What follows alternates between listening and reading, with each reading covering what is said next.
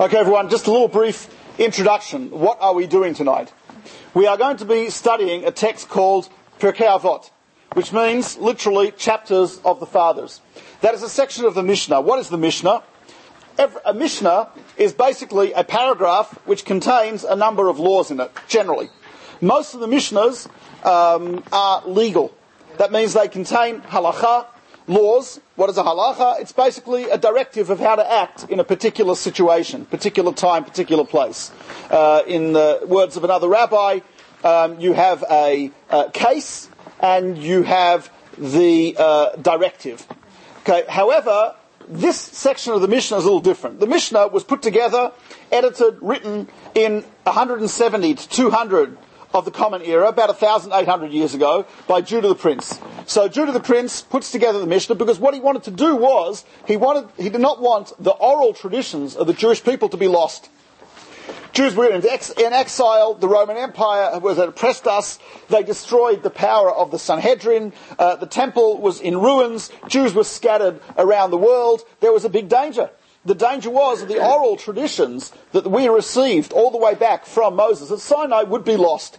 So therefore, as an emergency decision, he decided he was going to write down what we call the oral law. And he wrote it down in the book called the Mishnah. He divided the Mishnah.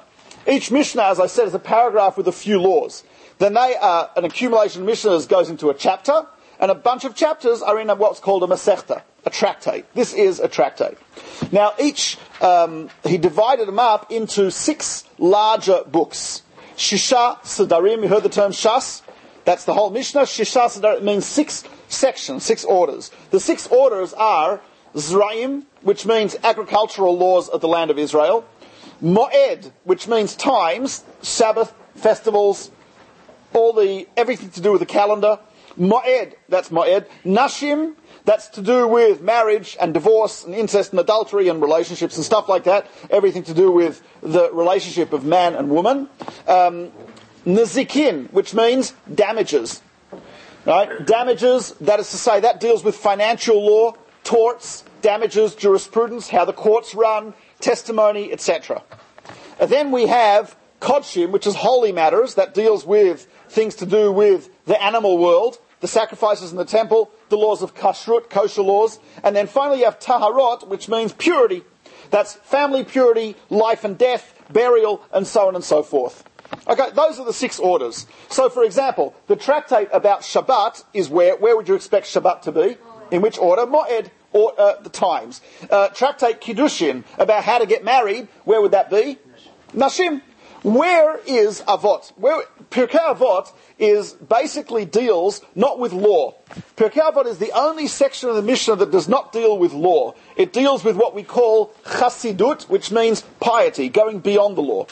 A little bit beyond the law. Right? What it means, Pirkei Avot deals with character development, personality development, character traits, virtue, etc. In which one of the sections would you put, if you were the editor, where would you put Pirkei Avot? Nowhere. You'd have to put it somewhere. You want, you want, you want some ethics there. Where would you put it?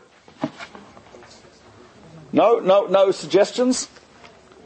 No, where would you, if you're editing the Mishnah, you're writing this legal text, there's one section you need to put in something about character development, you need to put in ethics, you need to have that. You can't just have law. If you only have law, society goes down the drain. So you've got to have ethics and morals as well. So you want to put in a section about ethics and morals, where would you put it? Everywhere. I would put it at the beginning. I think that's, that's, a, that's a logical place to put it, at the beginning. Right? But the problem is, Judah the prince did not put it at the beginning. Where did he put it? In Nezikin, in the middle of damages. In fact, where is it? It's right after Sanhedrin, which deals with the courts, and before Avodah Zarah, which deals with the laws of idol worship.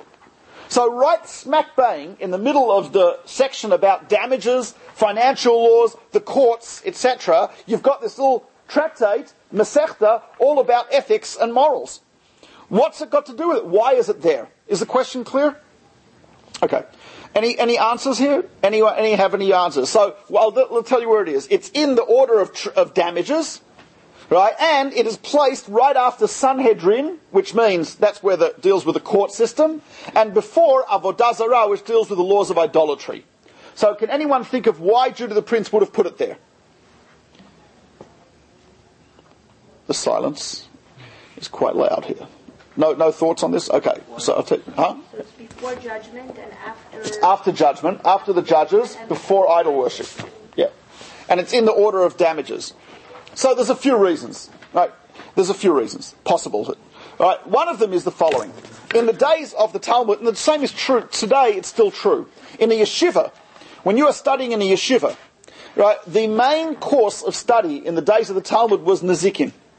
Mostly, they'd spend most of their time studying the order of Nezikin. Why would they spend their time studying the order of Nezikin? The answer is it deals with the normal interaction between one person and another. Most of our interactions, unfortunately, right, invo- I mean, a lot of damage, but it involves interaction of one person and another society. So the laws that govern our economic uh, our economic interaction with other people, that govern our, our clashes with other people, that govern the court system, society. That's what they used to study. That's what they spent most of their time studying. There's a few reasons for that. First of all, it's the most difficult. Right? Uh, it's the most difficult. So, in that sense, it's a good thing to get your mind trained for the most difficult thing. You'll then find everything else easier. But there's another reason also. It's easier for another reason. Because as opposed to, let's say, an area like purity, where the concepts of ritual purity are very distant from our minds. They're not the type of things you can, you can figure out. They're not the type of things you can use your logic to understand. You know, very often they're the type of things you just need to know the information and, and try to understand it. But it's much, much harder to wrap your mind around these concepts of purity and impurity. It's much easier to involve your mind and your own logic in areas like financial law, damages, legal, legal issues. Is this clear? Am I making myself making sense here? So, because of that, that's what they spent most of their time doing. So now the rabbis wanted to ensure that if the curriculum is mainly being spent on Nezikin, they wanted to make sure that everyone who went to yeshiva would also study ethics and morals. So they stuck in the, uh, so they stuck Avot, Pirkei Avot, right in the middle of Nezikin. So if you go to the regular yeshiva in those days and you would be studying, you would have to run across the studying of ethics, and so therefore you'd get some level of ethical input. That's one possibility. Is this clear so far? Okay. Maimonides gives another reason. Maimonides says the following. He says it follows Tractate Sanhedrin, which is the laws of the court system. The courts are our leaders. He says, look, everyone needs to be moral and ethical. But he says if a private individual is immoral, then he or she causes damage. But he says they don't cause as much damage as a leader who is immoral. If one of the leaders is immoral, the damage that he can cause is much, much worse than anything we can do. A private individual, if that private individual is immoral, that's not good. If he's got a lousy character, it's terrible. But it's much worse if that person is a leader, is a judge, is a political leader, that's a disaster. So the Rambam Maimonides says, therefore, right after the tractate, the Masechta that deals with leadership, what do we have?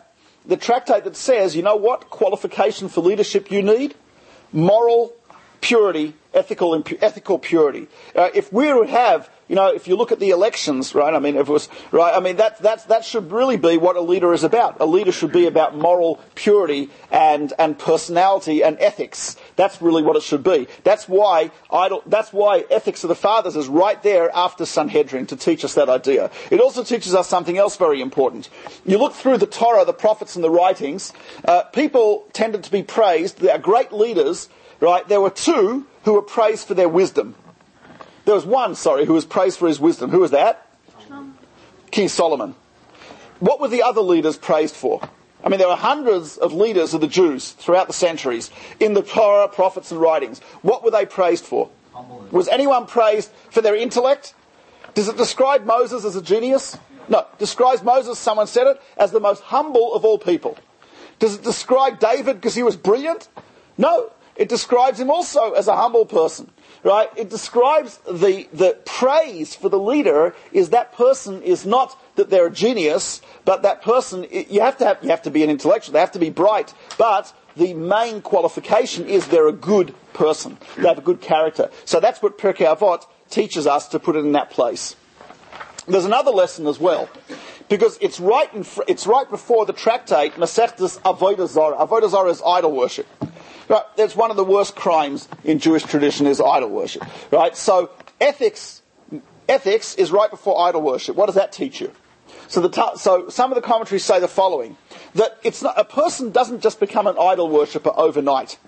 What it starts with is little little cracks in the wall, and the little cracks in the wall initially are immorality, a lack of ethics, a lack of behaviour, relationship with other people, and from that it gets worse and worse till eventually the person's worshipping idols meaning that, that we believe that idol worship is not something that happens overnight, but it happens from the fact that a person doesn't take sufficient care of improving their character and improving their morality. Eventually, it will end up with the worst possible crimes. It may start off very small, but it will get worse and worse. So, those are a few reasons for the positioning of Pirkei Avot, ethics of the fathers in this particular place. Any question? If there's, if, if, please, if you have questions, feel free to ask. If you disagree, if you don't ask a question, I'm assuming you understood everything and you agree with what I said. So, so if, if neither of those are true, please feel free to ask. Okay. Why is it called what it's called? It is called Avot, which means fathers. That's nothing to do with the content. The content of it is ethics. It should be called Musar, that means rebuke. It should be called midot, which means ethi- uh, uh, character traits. There's another tractate called midot, which is measurements of the temple. But it should be called something like that. Why is it called fathers? Avot. What's, what's that got to do with anything? You know, the tractate that deals with Shabbat, guess what it's called? Shabbat. Brilliant title, right? The tractate that deals with Passover is called Pesachim, Pesach. The tractate that deals with ethics is called Avot. What's nothing to do with it? So there's a few reasons for this. A few reasons for this. First of all, um, one possible reason is the following. If you look at the Torah, how many commandments in the Torah? We all know 613. How many in the book of Genesis, book of Bereshit? How many commandments appear in Genesis, Bereshit? Three. I mean, that's pathetic. The whole book, one fifth of the Torah and it's got, I don't know the calculation, three out of 613 commandments. And by the way, one of those commandments is repeated later on, so it's unnecessary in Genesis.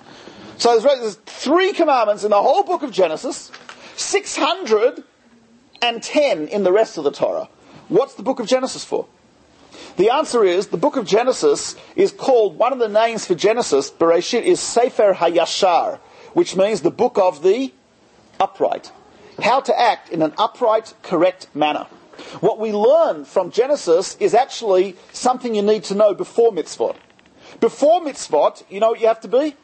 You have to have what we call derech eretz, which means, well, it's not common sense. Common sense is necessary for derech eretz, but I would describe derech eretz as it literally means how to walk in the world, means how to be a decent human being how to interact with people, and have a love for humanity. We learn that from the patriarchs and the matriarchs. We learn that Abraham, right, when he is told the city of Sodom is going to be destroyed, Sodom was a evil, corrupt, perverse, horrific place. Sodom makes Las Vegas look like Jerusalem, Lahavdil, right? So Sodom, and God, to Abraham, no, no question, Abraham hated what went on in Sodom. Of course, Abraham dis- was disgusted by it. And as God tells Abraham, I'm going to destroy Sodom, what's Abraham's reaction? All right. No, that's not his reaction. What's Abraham's reaction? Oh, God forbid, how could you do such a thing? What if, uh, he tried everything he could to save Sodom. Okay, and what happens later on? You know, he, he tells the uh, king of Sodom, he says, You take the property. I don't want the property. You keep the property, I'll keep the people after he goes to war. Right? We find interaction. You know, is thrown out of, the, uh, of a place called Gaza, right, by the Philistines. Right? And after they throw him out, they then come to him because they see their economy is going down the drain. They see their luck is going bad, right? Why? They figure probably because we threw out Yitzchak, Isaac. So they come to Yitzchak, and how long does it take for Yitzchak to be to, to forgive them? About two sentences, one sentence, right? The patriarchs loved people. They liked people. They had a positive attitude towards humanity, and they were upright, and they were honest, and they were decent. So that is what we say. There is a rule. There's a statement: Derech Eretz Kadma Torah, which means decency preceded the Torah. Before we got the commandments, you know what we were told? Be a decent human being. Derech Eretz. So therefore, the, the, the avot are the, the avot means our ancestors, our, pat, our patriarchs, our fathers, right? They are to us the teachers of what it means to be an upright, decent person. Once you've done, done that, then the Torah can speak to you. But I can't really speak to someone. A person doesn't understand basic decency, and you start to talk to them about lofty concepts of the Torah, it's a waste of time. It's a waste of time. Right? So therefore, you've got to start with avot. So that's why it's called avot. That's number one. Possibility number two, that what is said in this tractate is really the job, it's a parent one of the prime jobs of a parent is not just to give you, is not just to provide you with food. One of the prime jobs of a parent is to teach you how to be a decent human being. In fact, Shma bani musar avicha, it says, listen, my son, to the rebuke of your father, va'altitosh torat imecha, and don't abandon the Torah of your mother. So your parents, their main job really is to teach you how to be a decent person. So therefore, the rabbis of the Mishnah, that's what they're doing. They're acting as our parents. They're teaching us how to be decent. So that's why it's called avot. There's a third possibility, which is called avot, because each of the principles said here is a primary category from which you can derive many others. In other words, don't think that the principle which they're going to say in the Mishnah is just limited to that idea. But it's something which rather is like a father, but it's got children. It's got many children. That means it has got lots of ramifications and lots of extensions in many areas of life. So these are what we call avot of the midot. That means the primary categories, the parents of, of character, but there are many things which come from that which we can learn from that. Okay? So that's why it's called Pirkei Avot. The Talmud says in Bava Kama, Rav Yehuda says, a person who wants to be pious, it gives three opinions. It says, Hai man de boili behave chasida. If a person wants to be pious, what does it mean chasid? Chasid means, from the word chesed, means kindness. That means a person who wants to, kindness is something, it's different from tzedakah. What's tzedakah? Is charity. You have to give, right? Like taxes, you have to give taxes. Kindness is something which is going beyond, going beyond what you have to do. So the, it, it says that the ethics of the fathers is what we call chassidut, because it's going beyond the letter of the law. You know, if a person, it's possible for a person to be totally legal and a complete evil, corrupt person. Is that possible? I can name some names of people like that. I'll tell you afterwards, right? But there is a possible. Is it, it's possible for a person not to do one thing which is actually illegal, and that person can still be a complete lowlife, complete animal, right? Nachmanides talks about this. He calls it naval birshut haTorah, which means a corrupt individual, but he's doing it, but he's kosher about it. Now, what that means is, such a person is not what the Torah is about. Such a person, it's not enough, we would say it's not enough to be legal. If you go to your lawyer and you say, listen, um, is it okay to do this? And he says, well, it's legal. Just. Right? Does that mean it's the right thing to do? Not necessarily. It means you won't be arrested if you do it. Doesn't mean it's the right thing to do. So in other words, it's not enough just to have laws. So the Torah law says keep kosher. So you have to have kosher food. A person could have kosher food and still be a complete glutton. Right? They could be, they could sit there eating like Jabba the Hutt, right? Stuffing their face, right? And it's all kosher food. Right? That's not what it's about. So, so therefore, this section goes above and beyond. Now, it's interesting. The Talmud says three different opinions as what you should do if you want to be a chassid. That means you want to be pious. One opinion it says is, L'kayem mile denazikin. Fulfill the words of Tractate of Damages. Which means, be scrupulous about not hurting other people. Be very careful about not stealing. Be very careful about all the matters of dealing with other people. That's where you have to really be careful. The other one says, Mile de Avot, the matters of ethics of the fathers, which deals primarily with your own personality development. And some say Mile de Brachot, which means the matters of blessings and prayer. You think about it, there are three categories mentioned here. Nazikin is damages, Avot, Pirkei Avot is ethics, character, and the third is brachot, prayers. Right? What are those three categories? Can anyone think of what those three categories are? I'll give you a clue. There are three types of relationships. What are the three types of relationships possible in this world? You have three, we're, we're created to develop relationships in three areas. What are the three areas that we can have relationships in or with? Yeah. With your parents, uh, with your spouse, and with your children. Make it a little broader because parents and spouse and children are all part, I would say, of one category. What category is that? A fellow human being. Okay? So that's one category. Any other categories? With God. You have to develop a relationship with God. And any other categories? With yourself. Okay? So you, really there's three categories which you have to develop your relationship. With other people, with God, and with yourself. If you actually look at the end of the Mishnah, we'll, we'll talk about a little, actually the next Mishnah, Mishnah number two in your outlines, it says the world stands on three things. Right? It says Torah, study of Torah, Avodah, which means praying to God, Gemilut Chasadim, which means kindness to others. If you think about it, those three are the three categories I just mentioned. The study of Torah is a commandment between you and yourself to develop your own soul and your own sanctity. Right? Avodah means prayer to God, praying. That's development of your relationship with God. Gemilut Chasadim means kindness to others, development of your relationship with other people. So really, uh, the three categories which the rabbis state, which is Nazikin and Avot and Brachot, which is damages, Pirkei Avot and blessings, are all of those three categories. So um, that is, but so what we say here is that Pirkei Avot primarily is about developing, um, developing ourselves and our own sanctity and our own personality and character, and obviously that has uh, to develop our relationship with other people and with God. Okay, let's have a look at the start of the Mishnah. The Mishnah starts with the following: It says, "Moshe kibel Torah Sinai." Moses received the Torah from Sinai, umasara Yeshua and gave it over to Joshua. The Yeshua Zakadim, Joshua gave it to the elders. Zakadim Nevi'im, the elders to the prophets. Unevi'im Asarul Anshek Nisagdola, and the prophets gave it over to the men of the great assembly.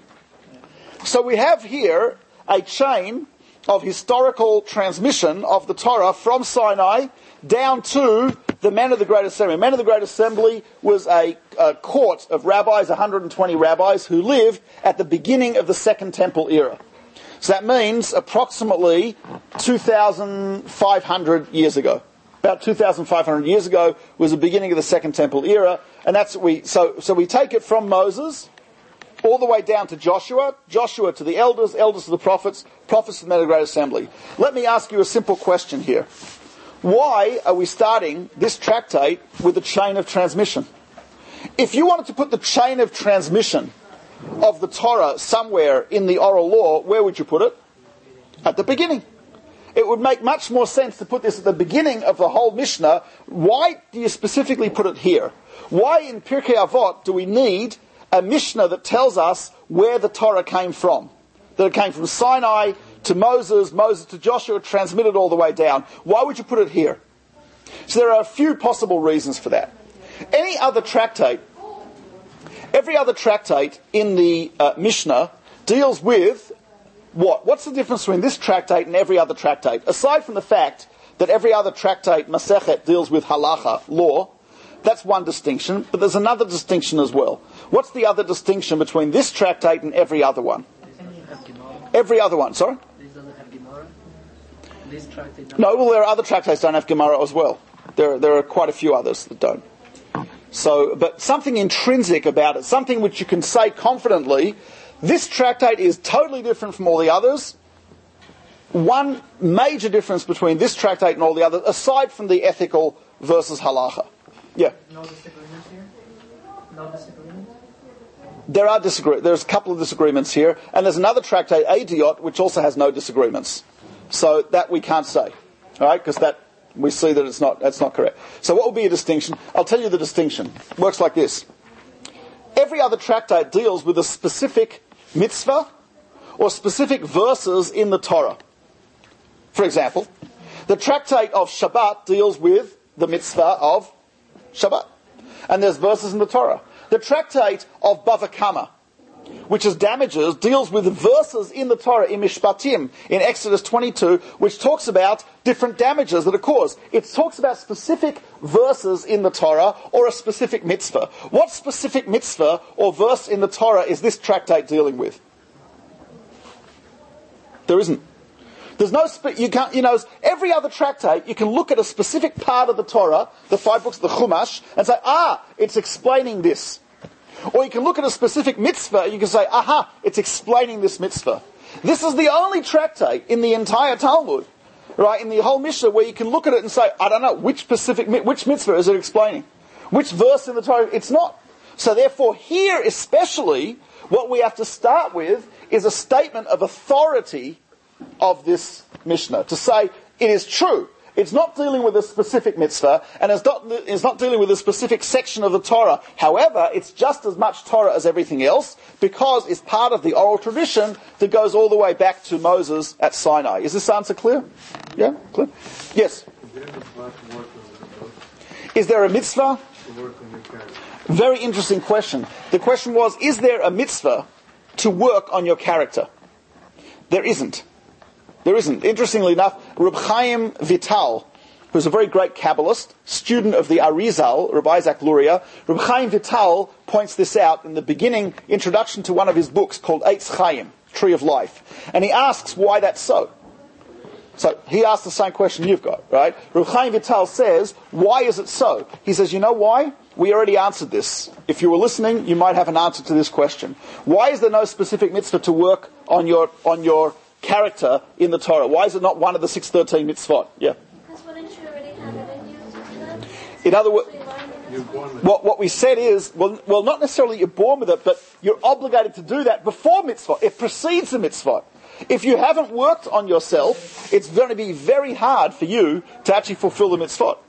Right? So it's assumed that you've done that before you get to the mitzvot. That's one, that's a possibility, right? So anyway, so one reason that Pirkei Avot starts with the chain of Torah transmission is because it doesn't apply to a specific commandment. It doesn't apply to a specific parasha, and therefore you might be wondering, so where does it all come from?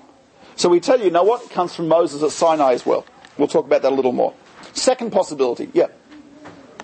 This only talks about you uh, uh, according to yourself, right? Whole Mishnah.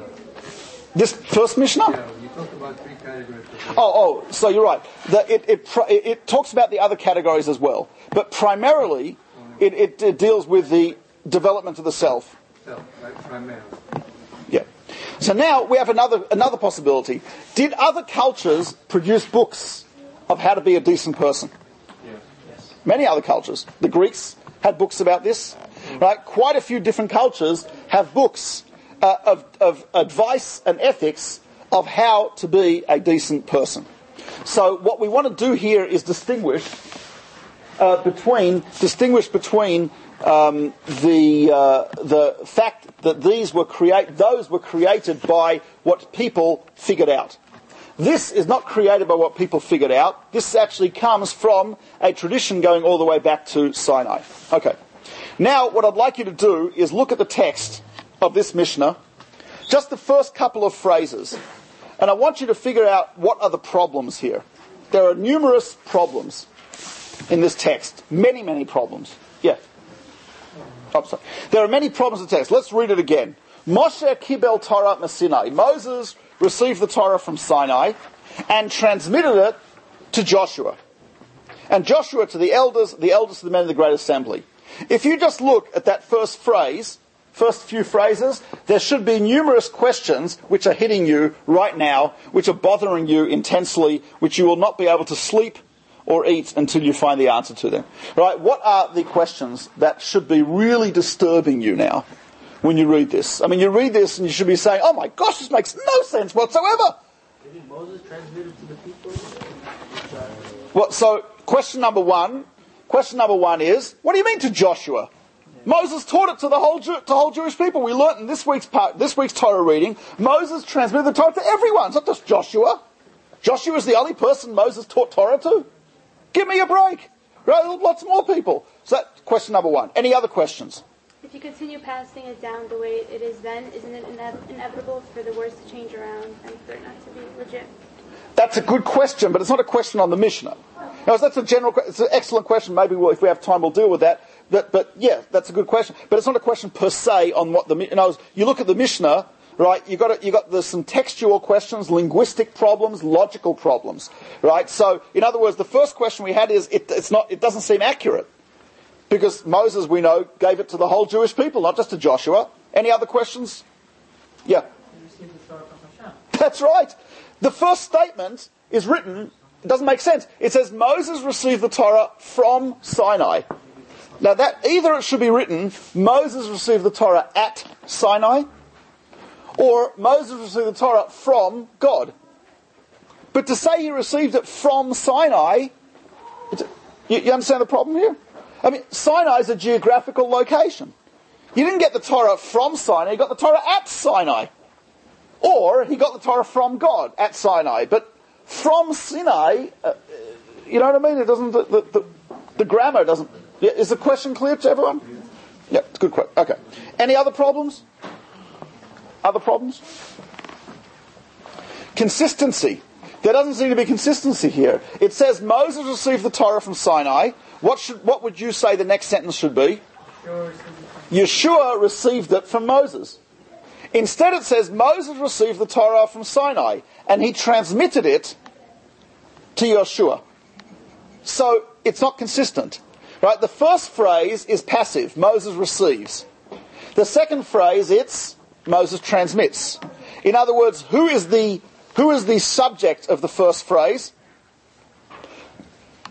Right? It's, it's really, it's, I, I guess, uh, grammatically, Moses is the recipient of the Torah. Whereas in the next phrase, it doesn't describe Joshua as the recipient, it describes Moses as the giver. Right? So those are a couple of the questions that we have. Those are all excellent questions. Let's try to, let's try to figure out uh, an answer to these questions.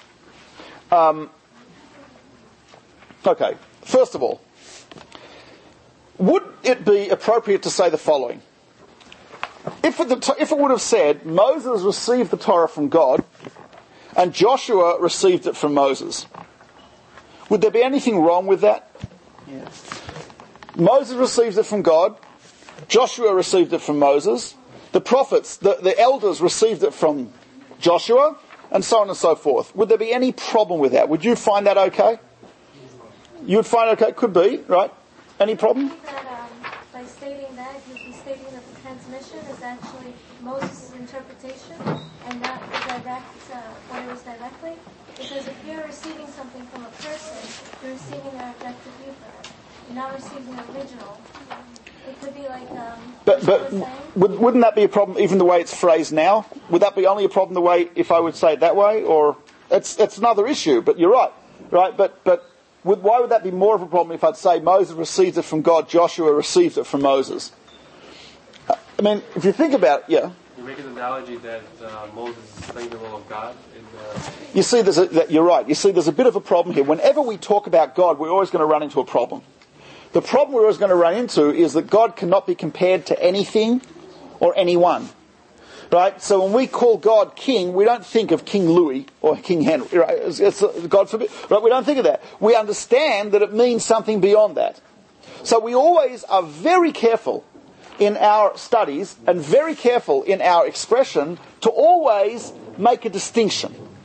Make a distinction. Say, when we, for instance, in Hebrew, there's a word kiviyachol. What does kiviyachol mean? Anyone know any Hebrew?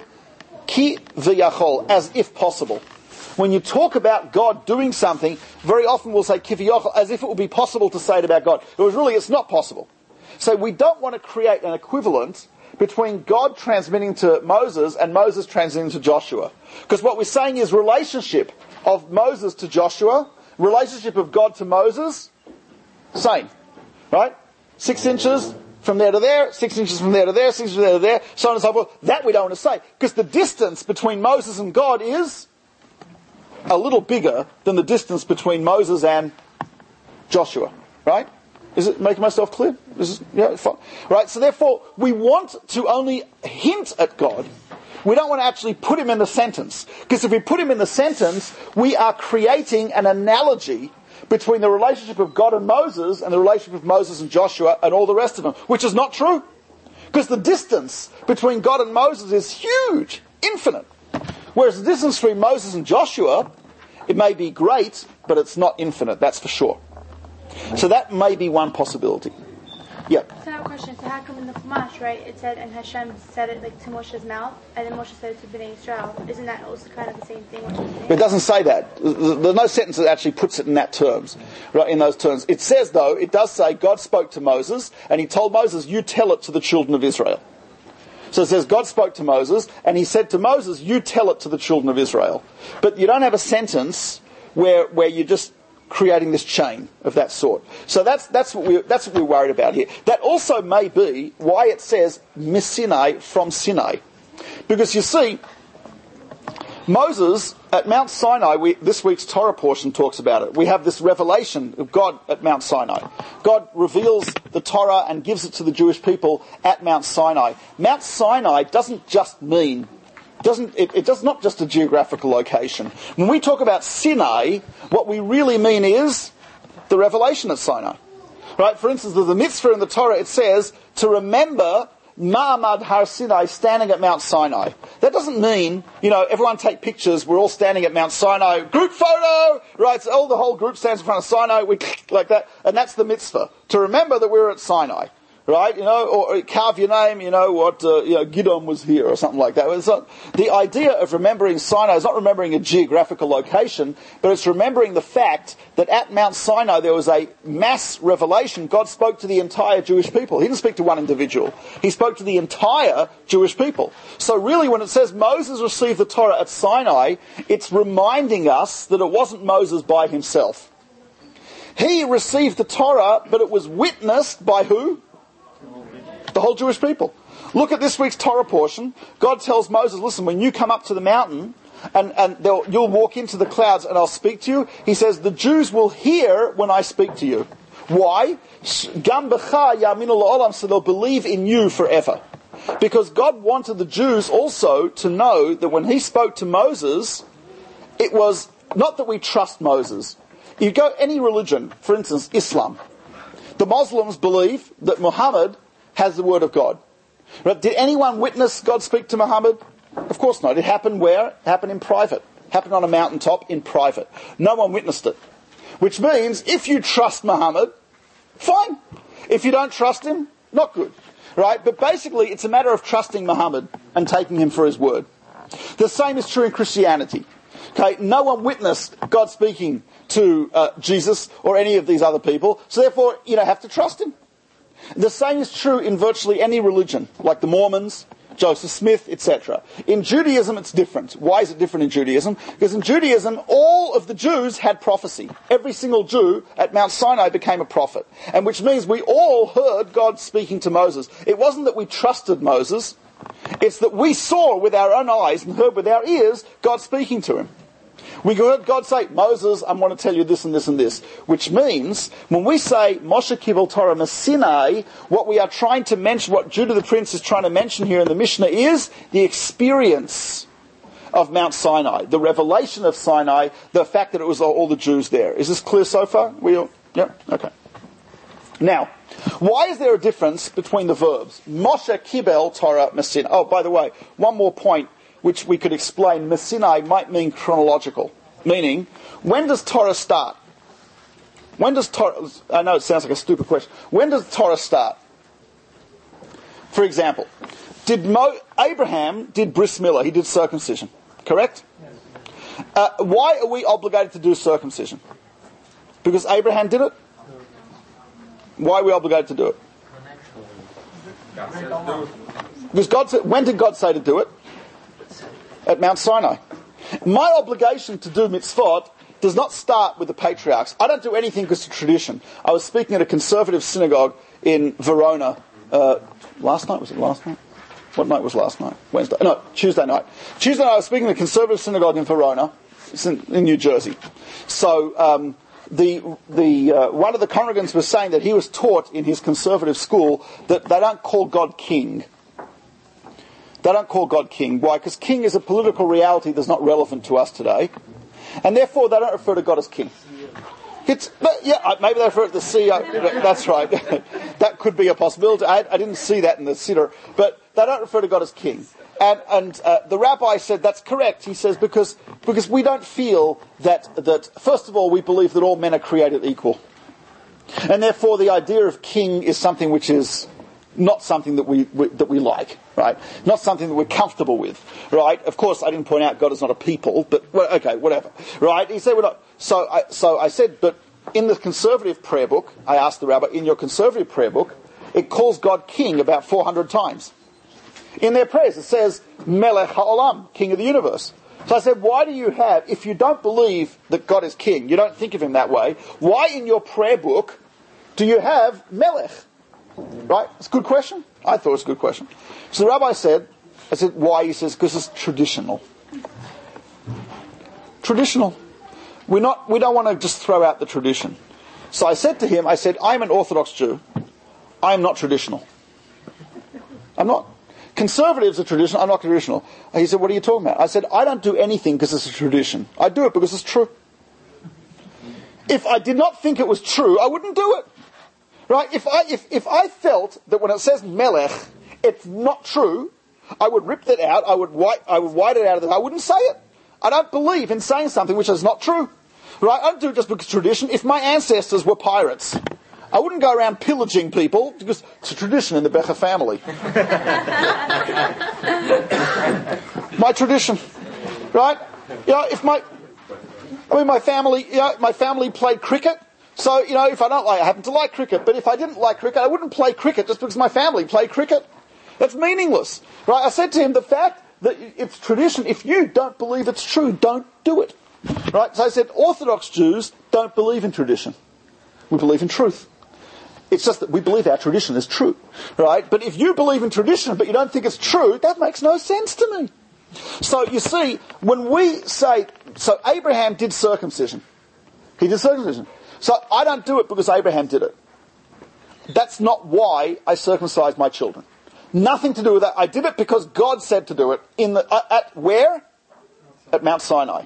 When Jacob and the sons of Jacob did stop, when he was touched on the sciatic nerve by the angel, you know the story. Jacob struggles, wrestles with the angel, right? The, the first UFC, right? They fight all night, etc. So the the angel touches him. The angel touches him on the sciatic nerve and hurts his sciatic nerve. Very painful. So it says in the Torah, since then we don't eat gid hanashe. You know what the gid hanashe is? The sciatic nerve of an animal. Jews do not eat the sciatic nerve of an animal since that time. Now, the truth is, the reason I refrain from eating the sciatic nerve of an animal is not because of Jacob, but it's because God said in the Torah not to. So when it says Moshe Kibel Torah Sinai, where does the obligation of Torah start from? Chronologically, it starts from Sinai. So Sinai might not mean a location, it might mean a, a time. Moshe Kibel Torah Sinai, Moses the Torah from Sinai onwards. And the only reason I have a connection to things before Sinai is because the Torah tells me I have that connection. So that's the idea. So there's a few possibilities of Sinai. There's one other possibility. Me Sinai, when you say from Sinai, in Hebrew, it's actually also true in English, but it, it, that, that from Sinai might also mean a cause. Meaning, what Moses received the Torah as a result of Sinai. What does that mean as a result of Sinai? Because the word Sinai which is the Mount Sinai, what words are, uh, are related to in Hebrew? Why is it called Sinai? So there's actually, uh, we know that that was the mountain where Moses first spoke to God, right? God first spoke to Moses. What happened? Moses is in a place, right? He's shepherding the flocks of his father-in-law. And he comes and he sees, what does he see? What's the first thing Moses saw? First time God spoke to Moses, what did Moses see? What's the burning bush? What's the bush in Hebrew? Sneh snare. Samach nun hey. Right? And where did he see the snare? On this mountain. Mount Sinai is the mountain of the burning bush. It's the mountain of the bush. It's, the, it's where first, God first appeared to Moses. And the snare, the burning bush, is a symbol of humility. It's a symbol of lowliness. A tree is a symbol of arrogance, height, but the bush is a symbol of humility. So Moses was the one who received the Torah. Why? Because Moses was the most humble of all people. And it's on Sinai, not by coincidence, because it's the mountain of the bush. And it so happens there's a famous midrash that tells us that it's the lowest, it was the lowest mountain in the range. It was not chosen because of its height. Everest is higher, Mount Hawaii is higher, K2 is higher, right? Mount Fuji is higher, right? Mount Washington is higher, etc., right? So every Jew would have in the car, I climb Mount Sinai. It's not true, right? It's not because of the height, it was because of the lower, so it's a matter of humility. Now it's interesting, the Kabbalists point out, this is also why it says, Moshe kibel Torah Sinai, umasar ali Yeshua. The difference is the following. What's the difference between Moses received and he gave it over to Yeshua? So it's interesting, the Talmud says, Masirah, which means handing over, requires what? Two participants.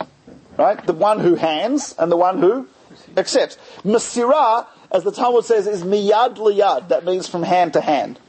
But kibel, lekabel means to receive, right, could be something which is totally passive. For example, a, a, a cup, right? You could say in Hebrew, the cup received the wine. That's not the cup didn't put out its hand and say, give me some wine, right? The cup is just like a, a passive recipient, correct?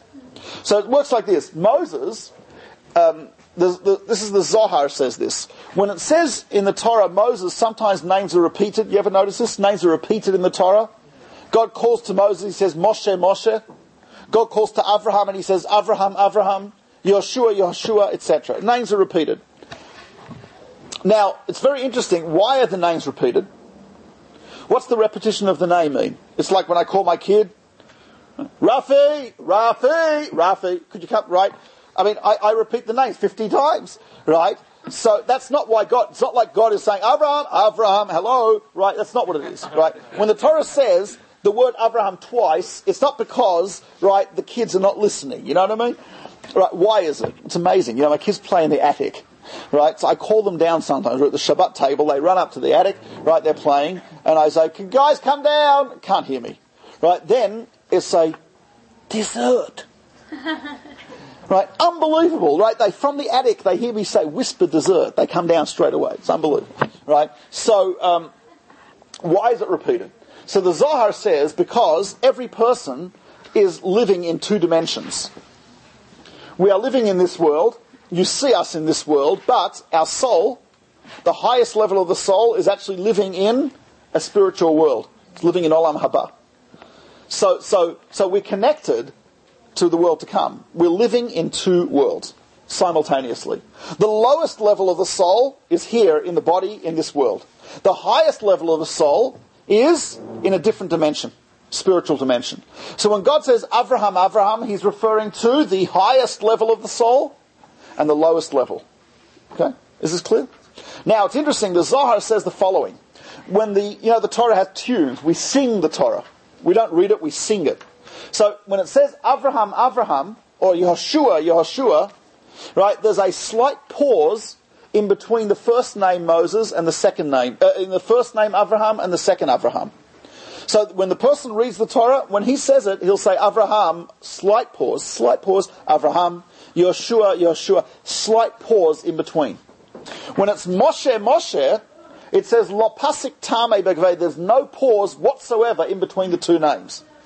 So when you re- you have to listen carefully to hear this, right? Now, as you can't be talking about the financial pages of the New York Times during davening if you want to hear, right? It's got to be so when the when the person reads it, you can hear a subtle pause, like a little break between Abraham, Abraham. But when it says Moshe, Moshe, Moses, Moses, no break whatsoever. What do you think that means? Given what I told you from the Zohar, what do you think that means? It was in one body, soul at the same time. Well, it means, obviously, yes, you're right, there's a close connection. If there's no break in the tune between Moshe Moshe, you know what that means? The lowest level of the soul and the highest level of the soul completely and totally connected. There is nothing that gets between the two levels. Why? But when it says Avraham, Avraham, and there's a slight pause in between, what does that mean? That there is some level of, of disconnect. So it's interesting, and the Zohar says the following, because when Avraham described himself, you know how he described himself? He said, Anochi afar ve'efer. I am dust and ashes. When Moses described himself, he said, Nachnu ma, I'm nothing. Dust and ashes are something. So, so granted, the level of ego that there was existed in Abraham is something which we, I wish we could all obtain, right? You know, if we all got that, I mean, it'd be unbelievable. If my name was in the Torah, it'd say Mordechai, 3,000 words later, Mordechai. So with Avraham, it's type of like there's a slight pause which you have to be an expert to pick up. It's not much, but it's there. Moses, no ego, the most humble of all people. So there's no pause between Moshe and Moshe. So therefore, when it comes to Moshe, it says kibel Torah, because kibel means that you can just pour it into him. And he absorbs it, and he accepts it, because he's an open, a kli, meaning a utensil that you can pour into. Whereas when it comes to every other generation afterwards, right, it's always what? There's a, there's a little bit of the other person's ego is involved in the transition. Someone else, someone pointed this out that there's some level at which the person is not totally objective, right? When I tell you something, right, uh, when I communicate with you, you communicate with me. Each of us is going to be putting a little bit of ourselves into what you. I'm going to be putting a little bit of myself into what you said, and you're going to be putting a little bit of yourself into what I said. So that means there's a little bit, which is okay. That's normal. And God knows that we're humans. He knows we're going to do that. So therefore, that's fine. That's part of the process. With one exception. You know the one exception was? Moses. He was the exception. There was nothing of Moses in the Torah. The Torah came to him, and there's no Moses in the Torah. There's a little bit of Joshua in what Moses transmitted. There's a little bit of the Nevi'im in what was transmitted in little bit of Kainim, little bit. So, anyway, there's a song like that, whatever. Right, but um, but the a little bit of each. But there's not a little bit of Moses in what he receives. It's purely. And where did he get? And so to speak, what does that mean? That's from the attribute of Sinai, meaning from his incredible humility. Moshe Kibel Torah. Is this is this clear? So just a little bit of how the Kabbalists understand that first phrase. Someone had a question. I thought I saw a hand, or was that a twitch? Yeah. Um, what's the difference between humility and faith? Well, um, humility probably requires faith. Faith is belief in something which you cannot absolutely uh, bring evidence, right? It may be reasonable, but you cannot absolutely prove. I mean, there's most things you cannot absolutely prove. Faith, right? Um, humility is a comparison of yourself to something greater and recognizing that you are dependent, recognizing that you are, you are on a lower level. So, for example, Mo- humility doesn't mean that Moses didn't, didn't know his own abilities. He knew he was brilliant. He knew he was, he knew he was the, the, the, the, probably the greatest scholar at the time. He was the greatest scholar at the time. However, who was Moses comparing himself to continuously? That's right. Because he had faith in God to such a high degree, he was continuously aware of the presence of God. So he's not comparing himself to the Jews, he's comparing himself to God. So, it, so it, I, I, used to teach at a place called Or in Israel. So the guys I used to teach there basically knew nothing. Guys who generally came to the yeshiva, they didn't know much. which means I'm teaching these people who know almost nothing every single day, right? I could get the impression that I knew a lot, right? I could feel that, like, guys don't even know Hebrew, and I'm, right, teaching. So every once a week, we'd go, I'd go to a class of my teacher, Rav Moshe Shapiro, who gave a class to the staff at this place, Ohr Somayach. So I walk into the shiur, I begin to compare myself to Moshe Shapiro, I'm back to kindergarten. Right? The illusions of greatness that I had the rest of the week disappear Monday at 3.15. Because I walk into the class and he says, anyone who can read Hebrew should know that this is an obvious idea. And I'm saying, that's obvious. I don't even understand it. Right? I mean, it's like you know, and it's like you know, I ask him a question, he rips me to shreds. It's a, it's unbelievable. It's very good for you, right? So Moses was on a level where he's always comparing himself to, I mean, uh, uh, and compared to God, he's nothing. So he says, "Nachnu ma." Okay, that's that's humility. But humility is not saying that I'm not worth anything. It's not saying that I cannot do anything. It's saying, but whatever I can do, whatever I am worth, ultimately I, I owe that to God. So that's how he understands it. So that's what the Kabbalists say about Moshe Kibel Torah Messinai. Umasara Yeshua. Now, someone asked the question, what do you mean one person? He gave it to all the Jews. So the answer here is, what we are talking about here is the oral law. It is true that Moses taught the Torah oral and written to all the Jews. That's true. But there's always got to be one person in the generation who is responsible for the transmission process. So when it talks about Joshua, it means he is the guy who's responsible for the accurate transmission and teaching of the Torah. Right? So, so yes, he taught it to everyone, but who's, who's, where does the buck stop, as the Americans say? Where's the buck stop? The buck stops at Joshua. Joshua transmitted to the elders. The elders would then became the people responsible for transmission There's always got to be people responsible for that. Okay, that's the idea. That's how we understand that. Now, so Moshe Kibel Torah Sinai, and he gave it to Yeshua. Yeshua to the elders, the elders to the prophets. The prophets gave it over to the men of the great assembly. So it is. It, doesn't end here, by the way. If you look through the rest of the chapter one, uh, it goes through each person received from the other person. So and so received from so and so, and it gives you the chain of transmission all the way down to the time of Judah the Prince, who actually wrote the Mishnah. In fact, a friend of mine, he heard something from a teacher of his, and decided, I wonder where that teacher got it from. And he decided to start investigating it. So he found that his teacher, Rav Wolbe, heard what he got from Reb Simcha Wasserman. Reb Simcha Wasserman heard that from his teacher, his father, Reb Elchanan Wasserman. Reb Elchanan Wasserman heard it from a rabbi at the beginning of the 20th century known as the Chafetz Chaim. You've heard of the Chafetz Chaim? So, where did the Chafetz Chaim hear it from? The Chafetz Chaim heard it from Rav Meir, uh, Rav, um, heard it from Rav Chaim Oizer Grodzinski, who was the rabbi of Vilna. Where did he hear it from? He heard it from a rabbi who was a student of the student of the Gaon of Vilna, 1700s. Where did the Gaon of Vilna get it from?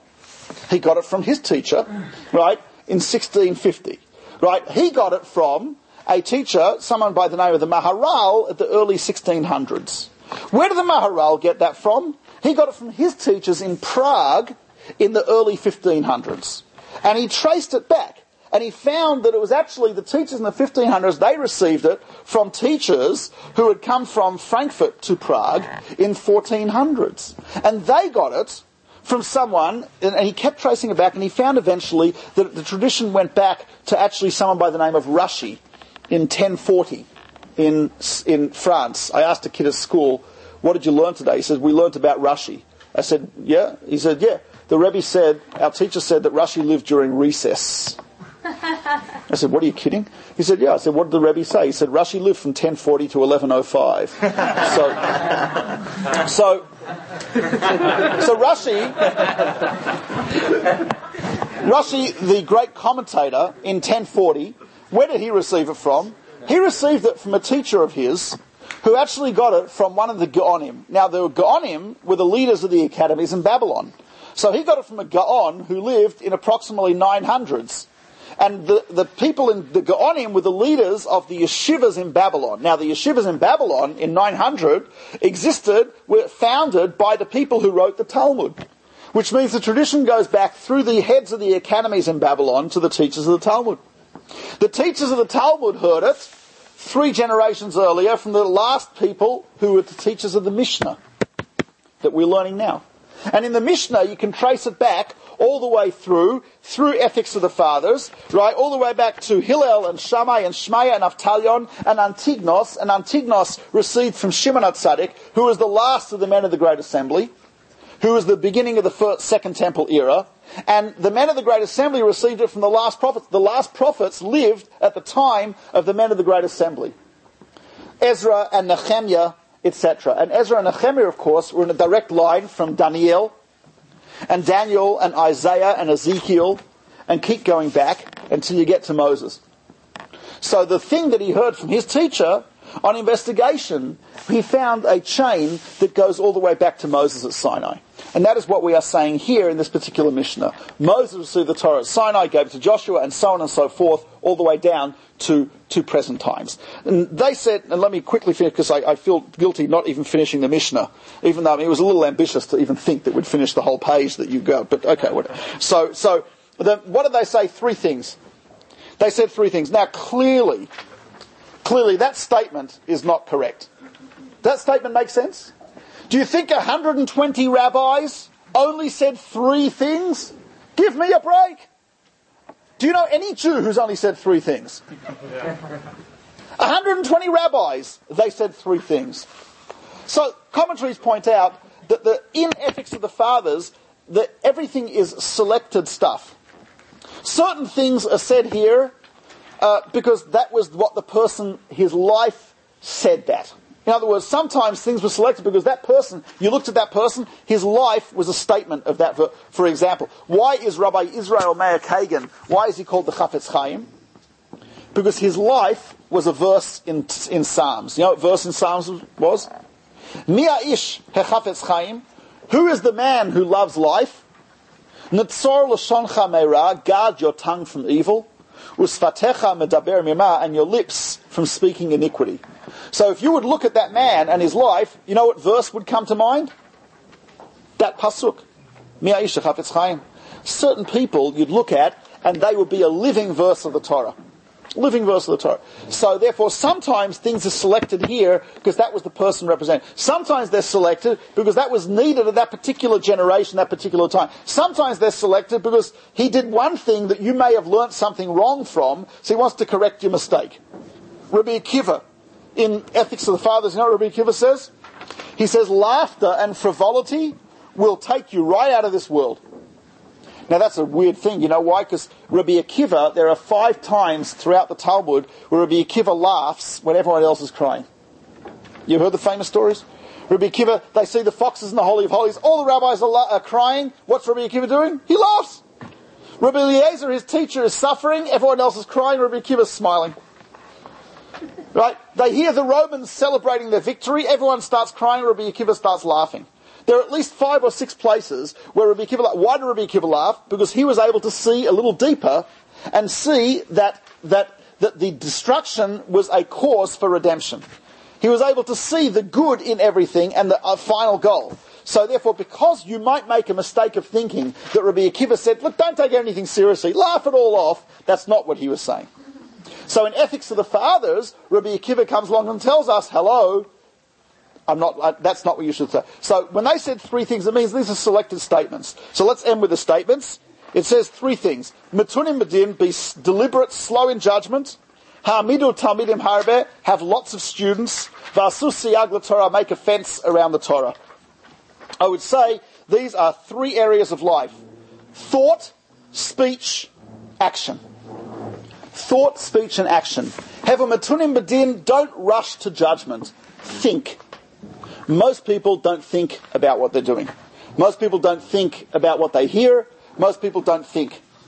Right? Bertrand Russell, uh, George Bernard Shaw once said, he said, most people, he said, think maybe once or twice a year. He said, I have become famous because I think once or twice a week. right? Unfortunately, uh, that's the way it is. So what it says, the first thing is machshava, think. Don't be quick to judge a person. Don't be quick to come to a conclusion in Jewish law. Don't be quick to do anything. Be deliberate. Thought. Speech. Have many students, meaning communicate Torah. You are, every Jew is obligated to be a teacher. Right? To teach other people, to teach the world, to teach ourselves, teach each other through speech. When we speak to each other, when we communicate Torah to each other, we understand it that much better. When I'm teaching someone else, I have to learn it much better than if I'm just doing it myself. I do it myself. I go, oh yeah, simple, I understand that. Then I explain it to someone. He says, what does that mean? I said, oh, good point. Right? So I have to think, rethink it. So when you, so speech, very important. And the third area is, asusiag, make a fence around the Torah, meaning things which are precious to you, right, your actions should be very, very careful. Make a fence around things, because if it's precious to you, you have to protect it. So therefore, I mean, don't have time to go through the whole thing, otherwise we'll be here all night. But those are the three statements. Thought, action, speech and action. Some would say Matunim Badin refers to the study of the study of Torah. Ha'amidu Talmidim Harbe means the teaching of Torah. Asusiag Torah means the fulfillment of Torah. So there is study, teaching, and fulfillment. Each one you have to do, right? No one can get. So that's what they had to do. So that's what they had to say. Okay, we'll stop here. Maybe uh, at some time in future we'll continue and perhaps even finish the first Mishnah. But at the moment, that's it for this evening. Thank you very much. So, uh, one moment, please. Just a, just a quick announcement, and then we'll